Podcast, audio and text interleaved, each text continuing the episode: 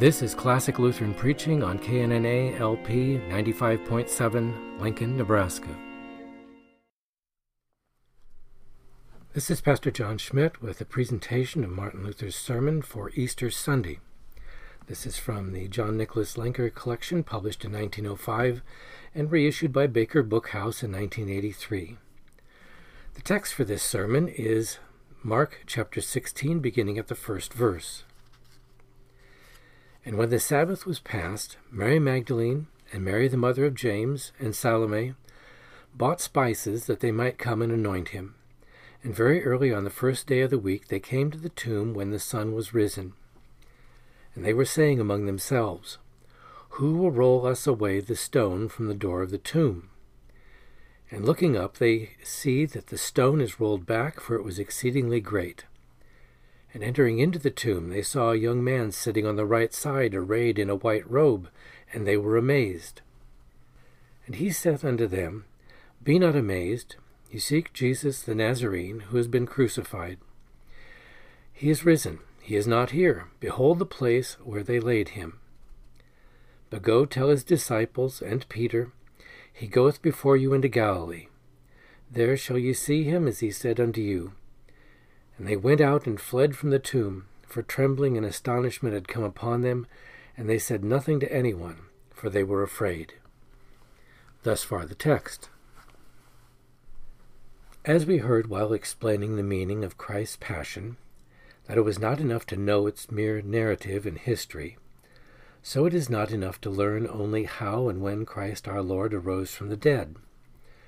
We must also preach and understand the benefit and use both of the sufferings and the resurrection of Christ, namely, what he thereby acquired for us. For if we preach only its history, it is an unprofitable sermon which Satan and the godless know, read, and understand as well as true Christians. But when we preach to what end it serves, it becomes profitable, wholesome, and comforting. Christ himself pointed out the benefit of his sufferings and resurrection when he said to the women in Matthew 28, Fear not, go tell my brethren that they depart into Galilee, and there shall they see me.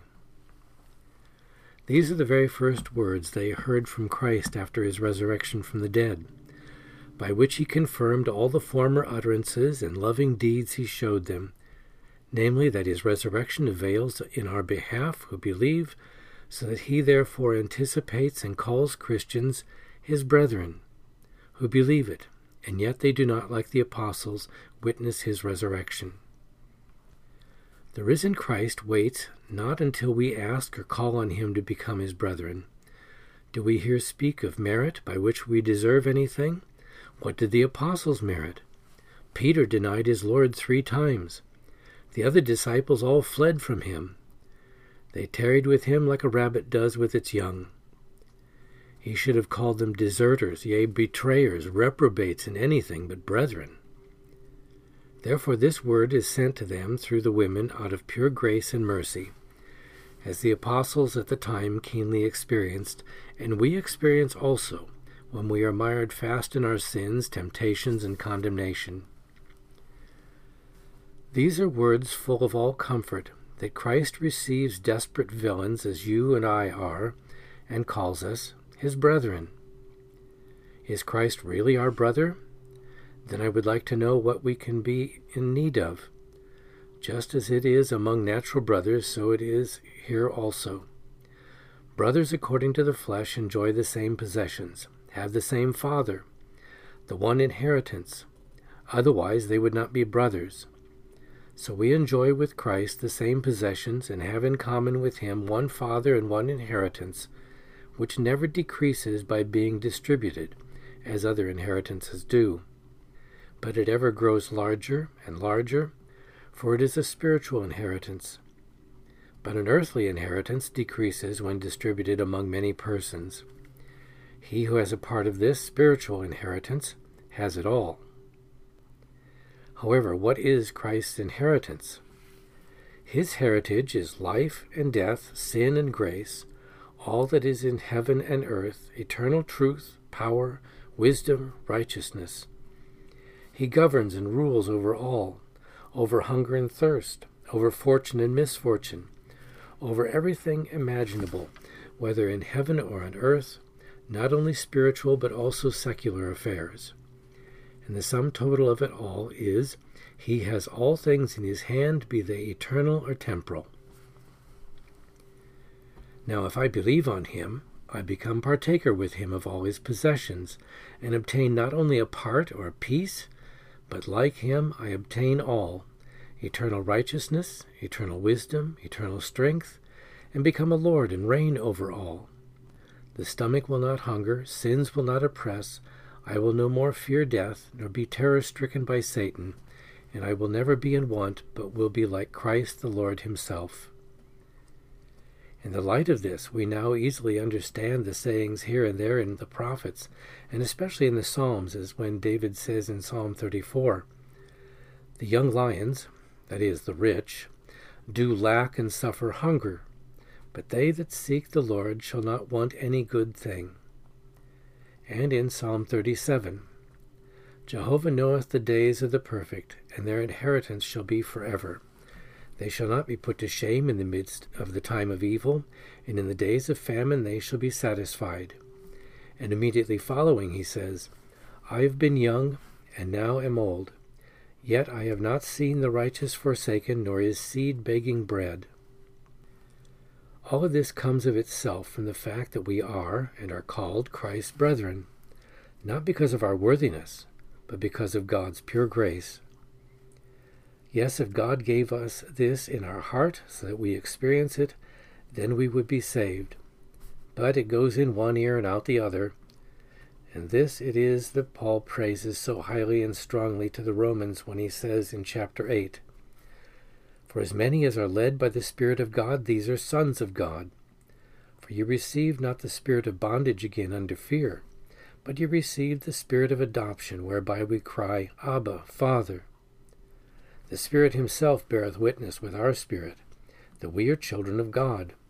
And if children, then heirs, heirs of God and joint heirs with Christ, if so be that we suffer with Him, that we may be also glorified with Him. The title of being Christ's brothers is so high that the heart of man cannot understand it. If the Holy Spirit bestows not this grace, none can say, Christ is my brother. For reason is not bold enough to say so, although one may say it with the tongue, as the spirits of modern times do.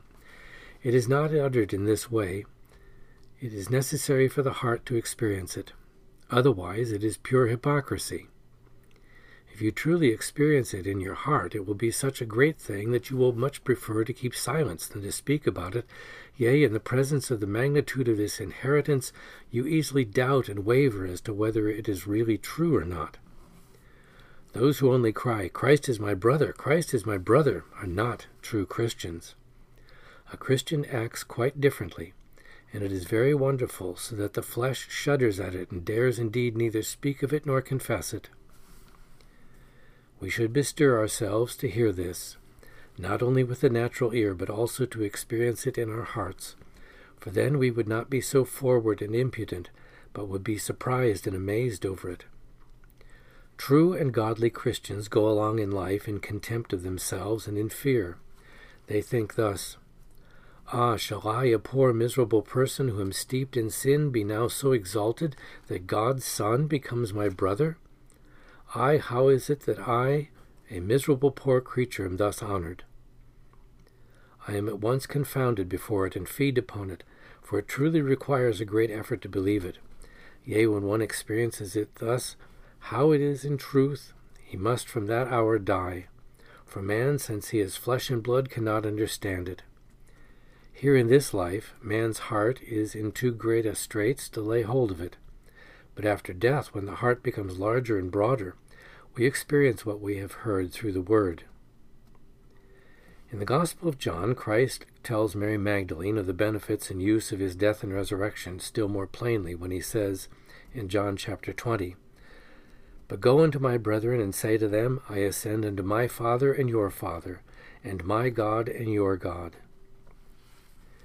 This is one of the great and comforting passages upon which we can venture, and of which we dare boast as if Christ had said, Go hence, Mary, and say to my disciples who have deserted me on the field of battle, and those who have well merited punishment and eternal condemnation, that my resurrection has taken place for their benefit.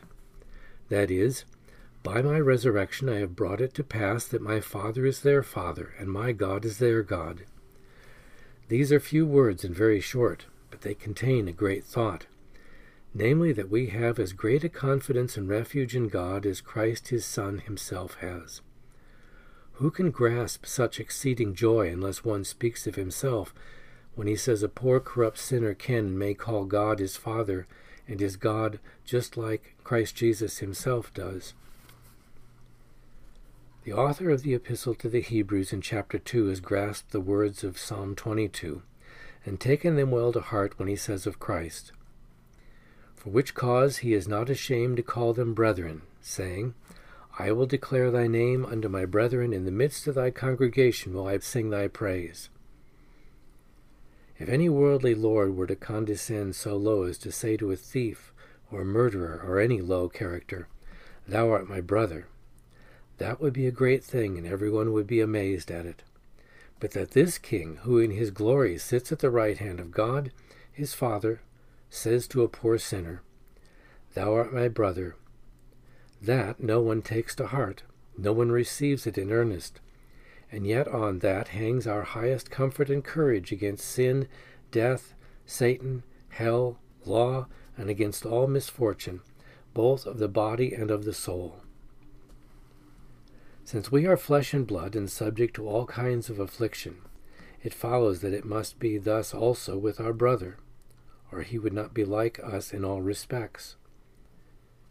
Therefore, in that he becomes like us, he tastes of all that we do, in order to be our true brother and save us, so that we, on the other hand, may become like him.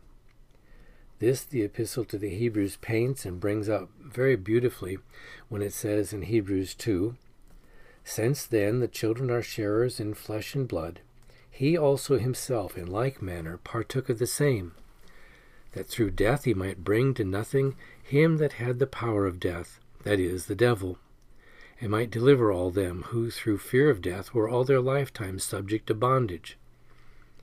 For verily not to angels doth he give help, but he giveth help to the seed of Abraham.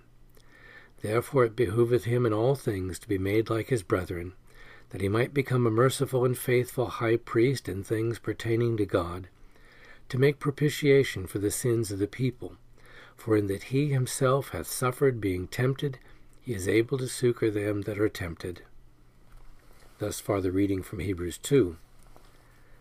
St. Paul, in a very beautiful way, condensed the benefit and use both of Christ's sufferings and his resurrection in one short passage, as in a nutshell, when he says to the Romans in chapter 4 Who was delivered up for our trespasses and was raised for our justification. This will suffice for now. A blessed Easter to you all. Amen. This has been a presentation of classical Lutheran preaching from the Sermons of Martin Luther, the John Nicholas Lenker collection of 1905, reprinted by Baker Bookhouse in 1983.